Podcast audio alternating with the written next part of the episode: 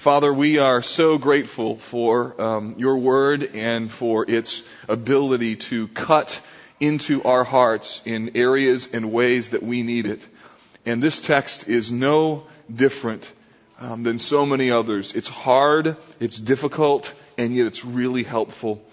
And so, Lord, I pray today that you would get us underneath this important passage, that you'd make us submissive to it I pray, Father, for people who grew up in judgmental homes, who now, who, who said that they would never be like what their home was like, and, and there's these remnants of judgmentalism that are there, and I pray that you today would help them see how to get out of that. And I pray for others, Lord, who have no clue how their outward demeanor is so condemning to other people. And I pray that you would help them to see the need to take careful inventory of their own heart first. So, Lord, this text is so critical for critical people. And I pray that you would meet us here, that you, Holy Spirit, would be our teacher. And we ask this in Jesus' name. Amen. Jesus wants a religion that is real. And as he looked at his culture, and the formalized religion of his day, he was appalled. Because what had happened in Jesus' day happens often when religion becomes formalized and belief in God becomes part of your culture, is that the people and their heart began to drift from the real intentions of what God had in mind when he talked about coming and worshiping himself. That's why Jesus in the Sermon on the Mount says some pretty different things. Things like, blessed are the poor in spirit, for theirs is the kingdom of heaven. Blessed are those who mourn, for they shall be comforted. Blessed are the pure in heart, for they shall see God. See, what had happened is that religion had lost its way. And Jesus aims to bring it back from the brink. He wants people to get real to get real with their God, to get real with one another, and to get back to what real religion is all about. And so he aims not for the external only, he aims for the internal. He aims for an entirely different level. Jesus aims for the heart. And that's why he says that murder is not the only problem, anger is. That's why he says adultery is not the only problem, a lustful look is a problem too. See, what Jesus is arguing for is that real righteousness is not just about actions. It's not just about what you do. That real righteousness is about motive. It's about heart. It's about the inside. That religious people should beware lest they practice their righteousness before others in order to be seen by them. And so in the Sermon on the Mount, Jesus talks about giving and prayer and fasting and goals and all of these things. They should be performed, but they should be done for the right reasons or your spiritual practice of them will be worthless and potentially idolatrous. Yes, you can use religion to worship yourself. And what Jesus wants is a righteousness that is genuine. He wants religion to be real. And the whole Sermon on the Mount is about this subject of real religion and what it means to really be genuine. Last June we started this section that we've called Get Real, and so far to date we've looked at the following. We've seen the ethics of grace in the Beatitudes, chapter 5 verses 1 to 16. We saw sins of the heart, these sins that relate to motive and, and heart condition, like anger and lust and oath taking and retaliation. And then we saw that motives matter. That in regards to prayer and fasting, in regards to giving and how you run your life, that what you are in the inside and what you're seeking, that's the thing that really matters. Now chapter 7, where we are today, is the final lap in our study in this sermon the greatest of all of Jesus' sermon. And the final three things that we're going to look at are these. This morning we're going to look at the subject of judging and a call to not judge. The next week to the idea of that we're to expect good things from God. That it's the Father's desire to give us the kingdom, so ask Him. And then in the final message, which I hope to be the signature message in this entire series, which will include at the end a call for some of you who've walked all the way through this summer and through this series and yet are truly not regenerate to decide who really is the Lord of your life. A message called Only a Few Are Truly Saved. So, our text this morning covers the important subject of judging. And the reason why this is important, this text, is because this is probably second only to John 3.16, one of the most frequently quoted verses by people who are outside of the church. In fact, in my experience as a pastor, the, people in our culture know this verse and they love to quote it, especially to pastors or preachers or Christians when you have the audacity to suggest that something is wrong or sinful or out of design of God's original plan for the created world. And people love to be able to quote this verse with a little snarl on their tongue and a purse in their lips to say, don't judge lest you be judged. And a head wag to boot. If I've heard it once, I've heard it a hundred times. Don't judge lest you be judged. But the verse is also important for another reason. And that is that people outside of the church use that verse candidly for good reason. And that is that there are many within the church who are guilty of a sinful judgmentalism. I mean, let's be honest. It's religious people who are often guilty of nasty tones condescending looks, condemning words. So this issue is important for at least two reasons. It's important because it's a frequently quoted verse outside of the church, and it's also a verse that we need to hear inside the church because judgmentalism is a problem. So to address this touchy subject, Jesus uses a familiar teaching formula, and it goes like this. Command, then warning, then solution. And that's going to be our outline this morning. Command, warning, solution. What's the command? What's the warning? And what does he suggest is the solution? So first, the command. he gives a cautious command. And the command is this, to judge judgingly. To judge carefully. I take this from verse 1 and also from verse 6. We're going to combine them. Jesus' command is pretty simple and straightforward. Look at it in chapter 7 and verse 1. Do not judge or you too will be judged. Do not judge. And it seems as though what's happening here is that Jesus intends for his disciples to either stop judging as if they've already started doing it. That's one possible meaning. Or it could also be that he wants them to avoid some kind of judgmentalism in the future. As though he wants to help prevent them from becoming something that they really shouldn't be. And I think what's happening is Jesus is warning his disciples about becoming like the religious leaders of the day who were really guilty of judgmentalism. So what exactly is Jesus addressing here in this judging thing? Well, the word judge means to separate, to choose, or to distinguish between. And sometimes the word is actually used in a very positive way. To judge between two things that need to be judged between. Or like a judge who sits on a bench has to render a verdict.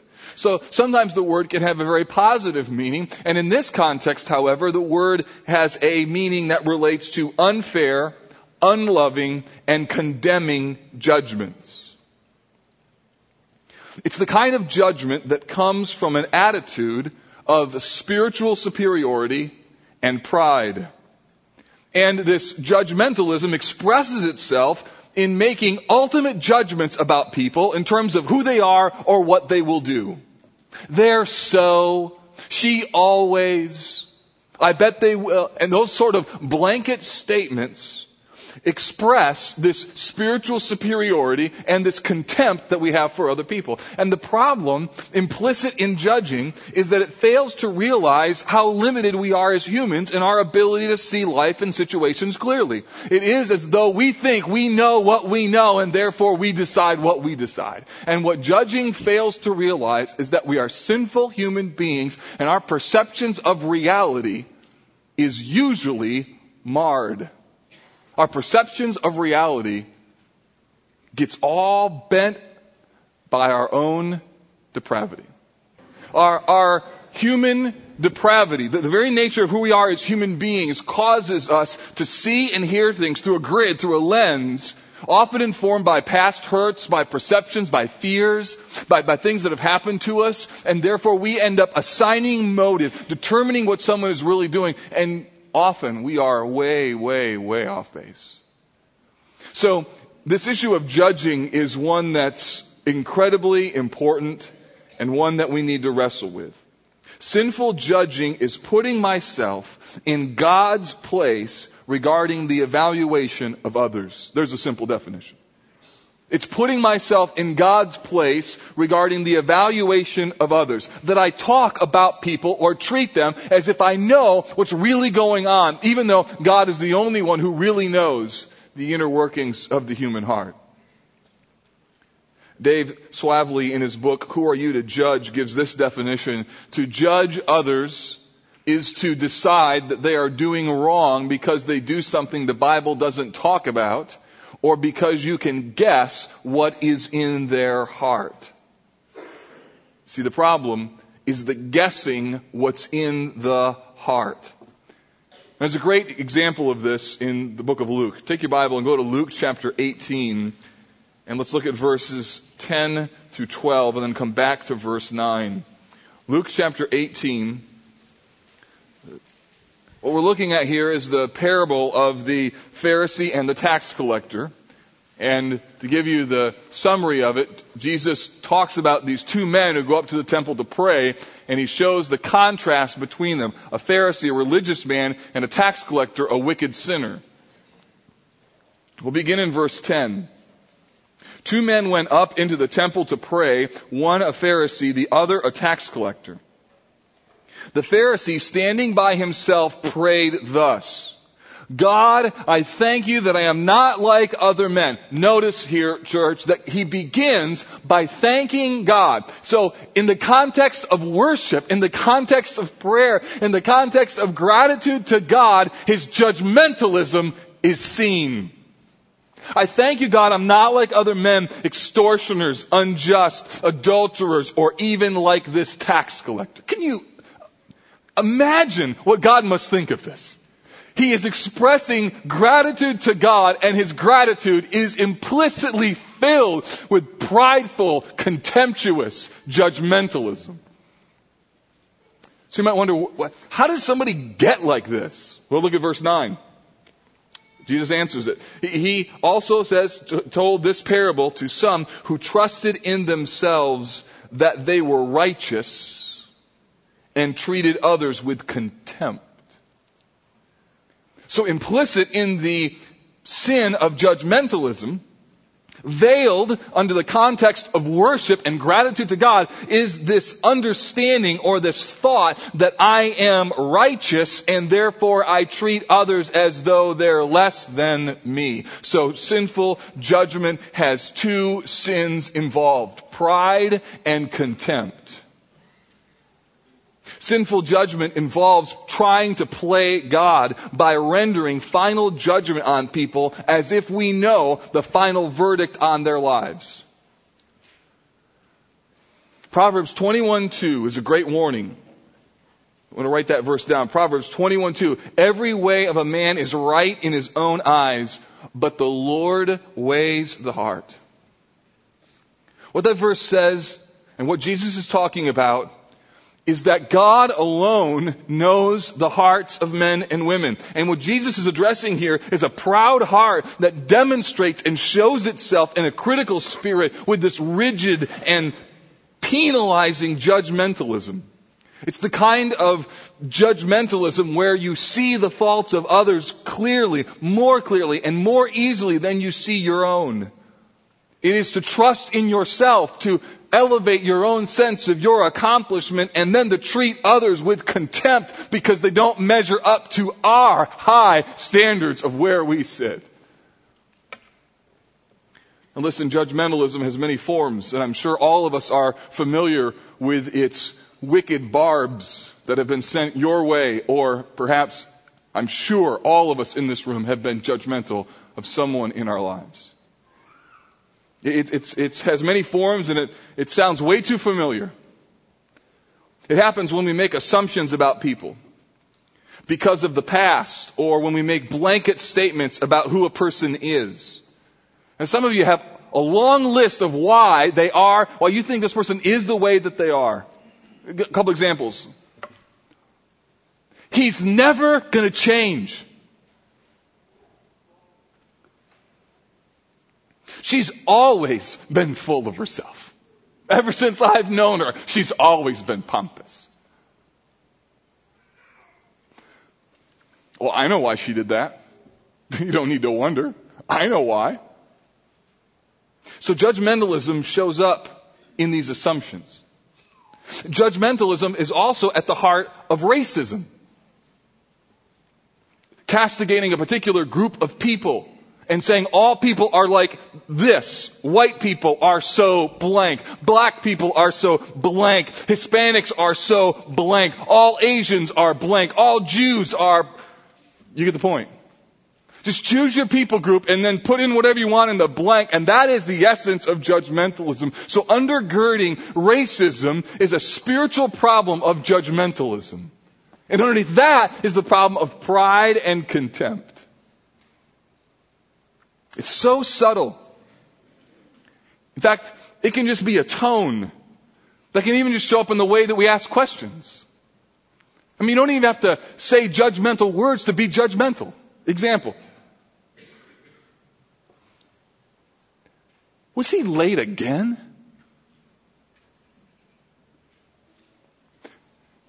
Did you see what Jane wore today? Can you believe they let their kids do that? In fact, you don't even have to use words. Somebody can say something to you and you can be judgmental just by going, mm-hmm. That's all you have to do. And you, are, you have to say anything. You say, mm-hmm. And that's sin right there. That's judgmental. Mm-hmm. That's it. So some people think, okay, so Matthew 7 1 talks about don't judge lest you be judged. So, so therefore, we shouldn't judge about anything. What you need to understand is that the command about judging is not a retreat from absolute truth or the courage to call something or someone out for what they're doing if it's wrong.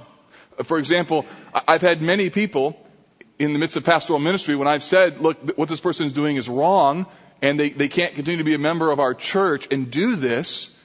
I, I've had people actually quote this verse to me. A father once who was meeting with me when we were disciplining his son, and I was explaining why we couldn't allow his son to remain a, a good standing member in our church, and, and he said, well, how can you do that? Matthew 7 1 says, don't judge lest you be judged. And in his mind, that passage meant that the church could never identify right or wrong behavior. Is that what this text is saying? It can't be. Because the reality is the Bible calls us to make judgments. So we have to figure out how to make the right judgments. That's the key.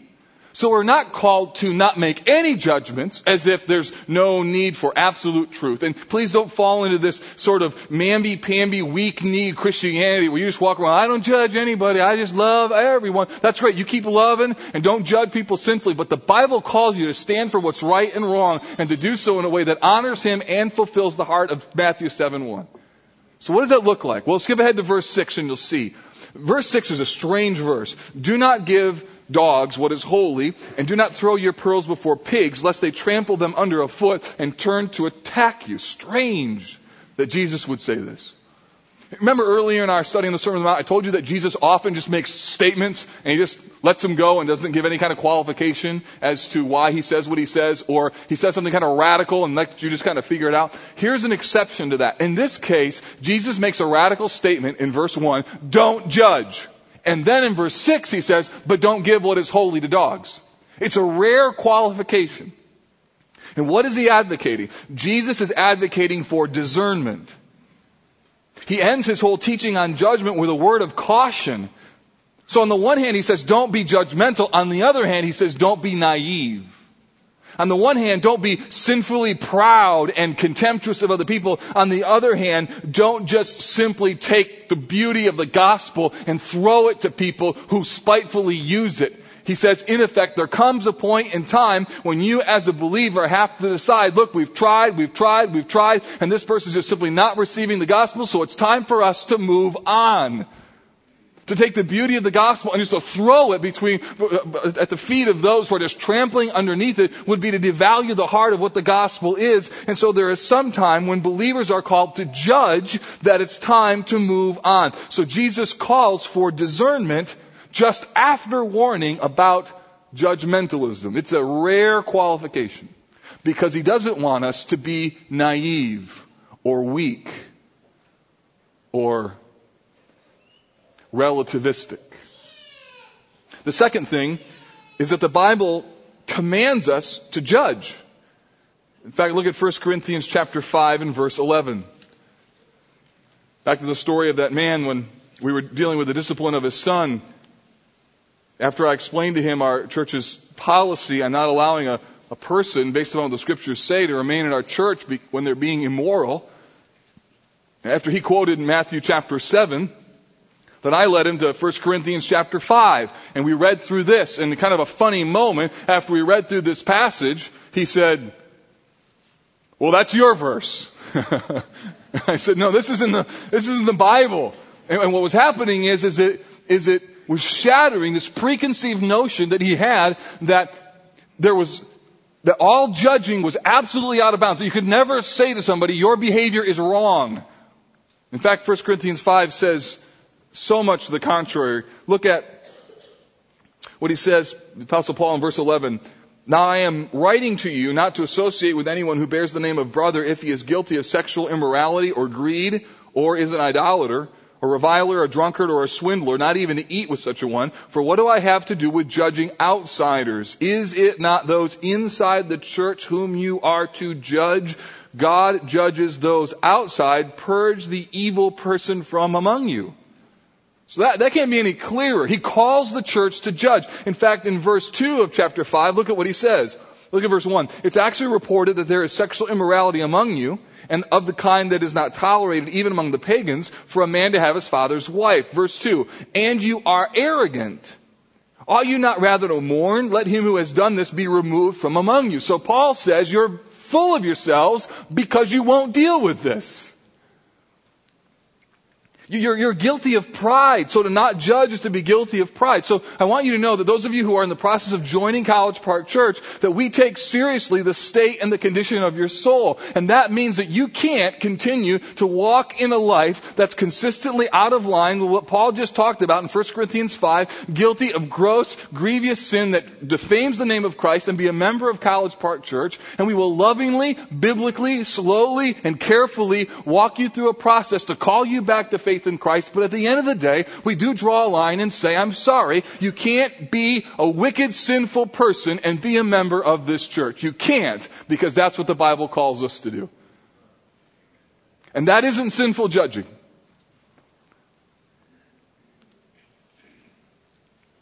So what do we do? What do we do? We are called to judge judgingly. So listen, the problem is not with judging itself. The problem, beloved, is with the attitude behind the judgment. That's the problem.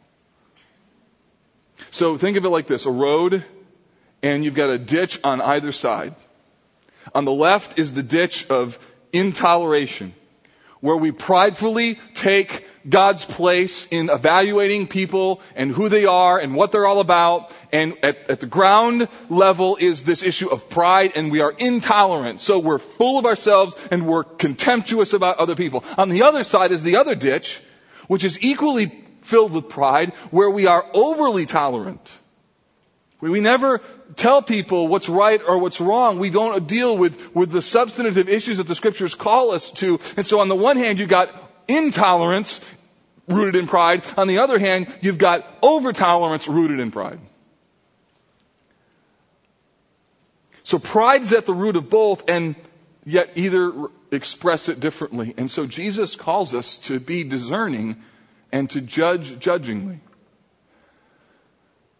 So we have to be godly, but we have to not be godlike in our judgments of people. Now, if you get this, there is this sense that you should have in your heart of, oh, Lord, help me. Because pride is on either side of the equation, and if you're not careful, you can fall into either ditch, judgmentalism or over tolerance. On this side, you want people to like you, so you don't tell them what's true. And on this side, you just are so full of yourself and so full of what you think life should be that you look down on other people. And at the root of both of these is an elevated self. So what does Jesus tell us in terms of the warning? Well, verse 1 says this.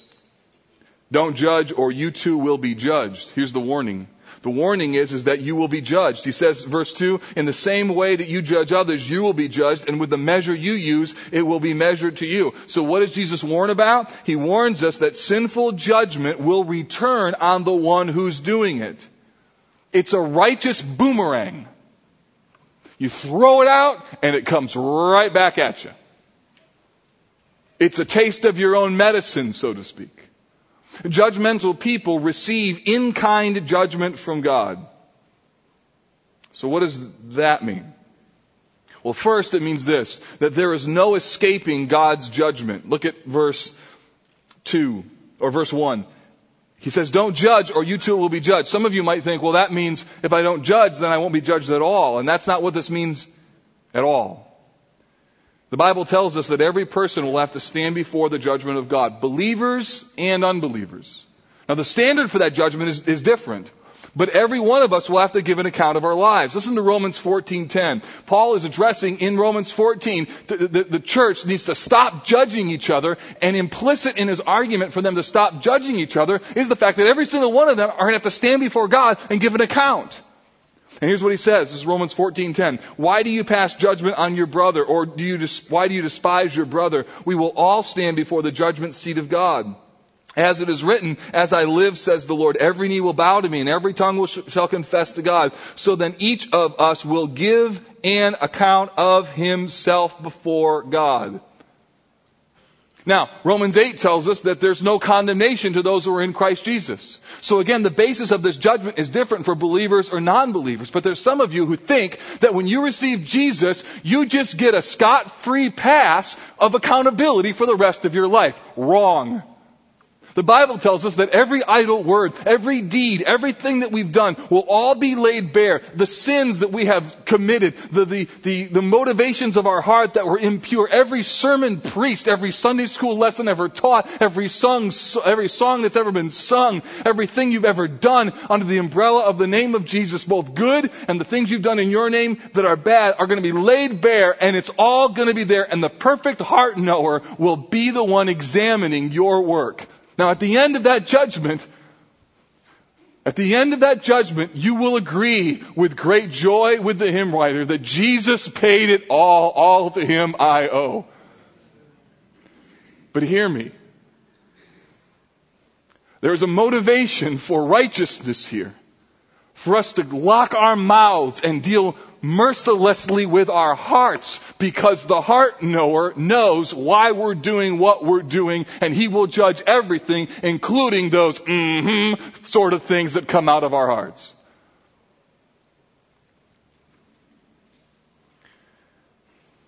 The second reason that this is important is that the judgment on judgmental people is unique and painful. Jesus says the same thing in two different ways. In verse 3, he says, For with the judgment you pronounce, you will be judged, and with the measure you use, it will be measured to you.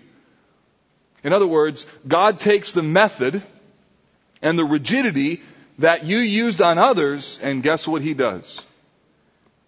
He uses it on you. So harsh people receive harsh judgment from God. I mean, think of this. This is a scary thought that an all-powerful, all-knowing God would use the unfair standards that you've created and placed them on other people, and then He would use them on you as the standard. God would use my righteous standard to judge me. I don't want that.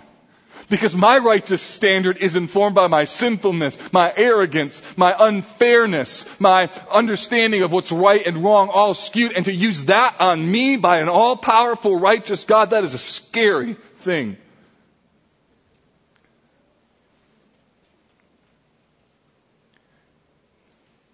So why does God do this? Third reason. God's aim here is to expose our hypocrisy. Why, why would he say this? Why would he talk this way? He, he uses our own judgment as a means of judgment on us in order to expose the utter foolishness and unfairness of our hypocritical judgments of other people. Come on. Getting a taste of your own medicine is humiliating. I mean, you all know what this is like. Folks in worship too, you know exactly what this is like. When you get a taste of your own medicine, it is humiliating. The way you treated other people and then they treat you that way, suddenly now it is absolutely humiliating. Every once in a while when Savannah is crying for something, I don't know if this is a recommended parental strategy that I'm about to share with you, but it's an honest one of how I deal with her every once in a while is that I'll give her a little taste of her own medicine. So she'll be in the car, for instance, and she'll be crying, Daddy, I want my blankly. And it starts to elevate her blanket. I want my blankly, my daddy, daddy, I want my blankly, daddy, daddy. And uh, I mean, about this time I'm just like, oh, you know. So then I, you know, the car stops, I find the blankly, and then I do this. Here's your blankly, Savannah. Here it is. Here it is. Oh, did you need it so bad? Oh. And that creates a real awkward moment. because she can't figure out why her tones are coming from adult dad. And invariably her response is something like this. Dad. Dad. And what she's feeling in the inside is a level of good shame. Because she can see her actions mirrored in me. So I'm giving her a taste of her own medicine. So it's one thing when you're dealing with a blanket with a three year old. Imagine what it would be like to have God do that with the standards that you sinfully use to cast judgment on other people.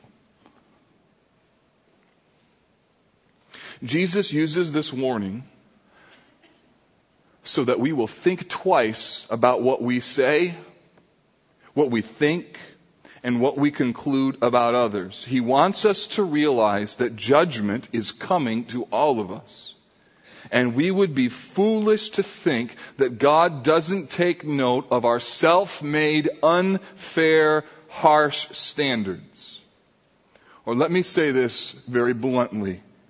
If you want to play God in this lifetime, just beware that one day the real God will make you play by your own rules. And good luck with that. That's what he's saying. Good luck with that standard that you use. Good luck with that tone that you use. Good luck with that merciless, graceless perspective that people got to measure up to you and they can never fall. They can never be imperfect. Good luck with that because if that was projected back from God to you, you would be in serious trouble. And that's what Jesus says. So what solution does he offer? His solution is judge yourself. And, and, to make this point even stronger, Jesus uses what I think is one of his best illustrations in all the Bible. I mean, I think this is Jesus at his creative best. In fact, this reminds me of a season in high school when we would learn this passage and somebody would say something that sounded a little bit judgmental. You know, like they said something judgmental to me and my favorite comeback was, oh, excuse me a minute. And I'd grow and I'd like pick something off someone's face. They're like, what are you doing? I'm like, oh, just grabbing the log out of your eye. You know, so, do you get that? So, what Jesus is using here is this analogy, this illustration, to make a point very, very clear. And what does he say? Well, the first thing is that Jesus wants us to understand that we have this tendency to not be aware of our own spiritual issues. And so he attacks our hypocritical lack of personal awareness. Look at verse 3. He says, Why do you look at the speck of sawdust in your brother's eye? So this is this, this little piece of lint or this piece of wood in someone's eye. And he says, and pay no attention to the plank or the log in your own eye. The word plank means a, the supporting beam of a house. It, it's the header over a door. Imagine a four by four post protruding out of the person's face. And he attacks this hypocritical sense of personal awareness. That Jesus says you look at your brother and you see this speck in his eye and you don't realize that you can't see clearly because there's a four by four post sticking out of your forehead. It's like a kid with his face full of spaghetti sauce looking at his dad and saying, Hey dad, you got something on your face over there. The idea is that you, as you go to see somebody else's need, walk over to them and you got this four by four post sticking out of your head and you go, excuse me, and you can barely reach it because the four by four post is about ready to hit him in the face and you go, you got something on your, you got something on your face right there, right there, and you got this four by four post and it's as though the person would say, but dude, you got this thing in your face, take a look. And what Jesus wants us to realize is the utter ridiculousness of our thought that we can see clearly what's going on in someone else's life when we have this enormous beam. He wants us to see how easy it is for us to see the sins of other people while neglecting enormous problems in our own lives. We, we have to admit that we tend to give ourselves a lot more grace than we give others. We excuse our behavior, have all sorts of justifications. We got like a bucket load of grace for ourselves, and then when it comes to our spouse or a friend or someone who's offended or hurt us, we got a teensy little, little Dixie cup of grace for them.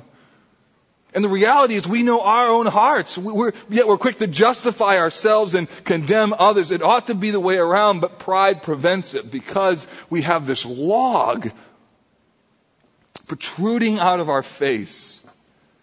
Then the second thing that Jesus says is he attacks our hypocritical offer to help others. Look at what he says. How can you say to your brother, let me take the speck out of your eye when all the time there is a plank in your own eye? You hypocrite. First take the plank out of your own eye and then you will see clearly to remove the speck from your brother's eye. What Jesus shows here is what happens so often and that is that we not only see the shortcomings of others more clearly, we think that they need more help than we do, and worse, that they need our help. So we got plank carrying people pointing out specks of sawdust in other people's eyes, and as we go to try and help them, our plank hits them in the head as we say, here, let me help you with that. It's a ridiculous image of people who have no concept of how hypocritical they actually are. And as a result, judgmental people are usually very busy because the world needs their help. So they confront, they complain, they suggest, they offer opinions, they provide assessment while never taking a careful look in the spiritual mirror. So that ministry to others is really about their need to fix other people so they can become like them because at the end of the day, hypocritical people really believe that when everyone grows up, they're going to look just like them. Hypocritical helpers love fixing people, but they fail to see the damage that they do. And the real problem is there is a log of their own sin obstructing their vision. They can't see clearly and it makes them ineffective. So Jesus says, take out the log of your own eye and then you will see clearly the speck that is in your brother's eye. Notice that Jesus is not against helping. Don't walk away from here going, okay, so just don't help anybody. No. You're supposed to help, but you have to help the right way. You have to help others after you deal with yourself first. So the solution is very apparent. We are to judge ourselves first. We are to know who we are. We're to know what we're really like. We're to have a healthy understanding of our own depravity. We're to come to grips with our own sinfulness. We are to see the log in our own eye. eye. We are to be humble, or we will never be able to correctly judge what's going on in the lives of others, and for that matter, we will never be helpful. So we have to judge ourselves. Here's what this means. It means that we have to begin with an understanding of our own spiritual need in Christ back to the gospel. The, gospel is that Jesus came to die for sinners. That's the starting point of dealing with judgmentalism. Here's why. Because the ground by which I deal with my own issues is to realize I can't deal with this log in my eye on my own. I can't pull it out. I don't even know it's there. I won't be able to do anything about it. That unless I come to the foot of the cross and I say to Jesus, I can't fix me. Please help and transform me. Unless that happens, there's no hope. And so the starting point of my dealing with judgmentalism is understanding that apart from Christ, I would be judgmental of everyone except myself. And the miracle of regeneration is suddenly everyone else's sin seems so small and yours seems so huge. And you get on your knees and say, God be merciful to me, a sinner. That's regeneration when the Spirit opens your eyes and you know it's you and Jesus and that's it. And when you start there and His grace then covers you and you're forgiven of your sin, suddenly now everything looks different. So you have to come back to the cross. Some of you grew up in judgmental homes and the reason why those homes were judgmental is because the cross wasn't there. It was about standards and what people thought and what the church said and absent in the conversation is what about Jesus? It also means we have to know the Word. Because the heart is deceitful. And hear me, you drift from this word, you will drift from the plumb line that tells you what your heart is really like. You just spend a week, two weeks without spending any time in the word. You drift from church and no longer hear the proclamation of God's truth. I guarantee you, you will develop a hardened, judgmental heart. And you will find a million ways to justify your lack of spiritual vibrancy. This also means that we have to deal with judgmental thoughts and attitudes in our hearts quickly and mercilessly.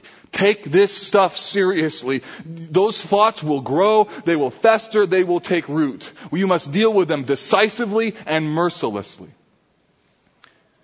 On a practical level, when you're in the middle of a conflict with somebody else, the starting point is not by making a list of all the things they've done wrong against you.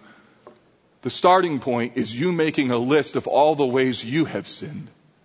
You will never be able to resolve conflict unless you get this passage right. You have to begin by asking God, what about me?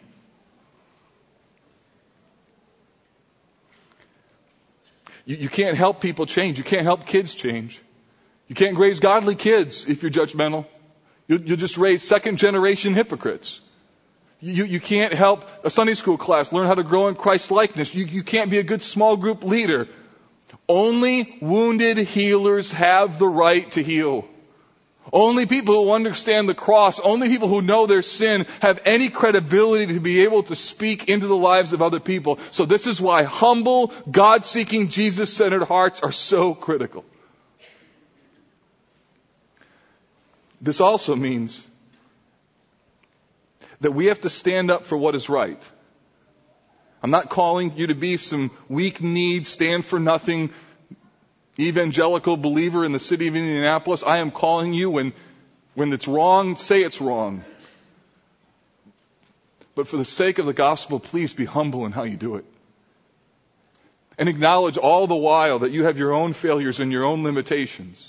And when someone points out a weakness or a fault in you, be grateful that God is exposing your specks and logs. Don't take that as a negative thing. Receive it with what it's intended to be, a helpful reminder of your need to grow. And remember that one day, one day we will all stand before the throne of Jesus, the Bema seat. Everything will be settled at His feet and the eternal heart knower on that day will lay everything bare. Everything will be evident. Everything will be plain and clear and the ultimate heart knower of everything will be your judge. And on that day you will be so glad you knew the reality of Romans 8-1 that there is now no condemnation to those who are in Christ Jesus. But please don't use that passage now as your motivation just to let your prideful heart go wherever you think it's going to go. So Jesus calls us to judge carefully, to see the difference between judgmentalism and discernment. College Park, the world has seen enough spiritual hypocrisy that's been couched in judgmentalism. We don't need any more of that. What we need are humble people who are saved by grace, transfixed by the glory of God, and amazed at God's love. People who see the reality of the needs of others very clearly because they know their own needs so profoundly. Somebody who says, God, be merciful to me, a sinner. So please, please, judge carefully by judging yourself first. Please. Oh Lord, I pray that you would graciously and lovingly do spiritual surgery on our hearts today that you'd birth from this body of believers some repenting, contemptuous, judgmental people. For some, Lord, it's been such a part of their DNA in the home, in the background, that it almost feels so natural. And I pray that today you would just bring them to the foot of the cross and remind them of how you have dealt so mercifully to them. Lord, I pray for strength in some of my brothers to be more candid when truth is on the line, but to be humble in how they talk. Lord, I pray that Today, you would launch from this place a group of people who are committed to the Lordship of Christ and know that one day they're going to have to give an account. So help us to live for that day, not with fear, but with joy, but also a sense of resolve that we could give a good account to the ultimate heart knower. This is too important, too critical, and too urgent, and too many church body bags have been caused by the sin of judgmentalism. So, Lord, deal with our hearts and bring us back to the cross. Thank you, Jesus, that you paid it all, and all to you we owe. In Jesus' name.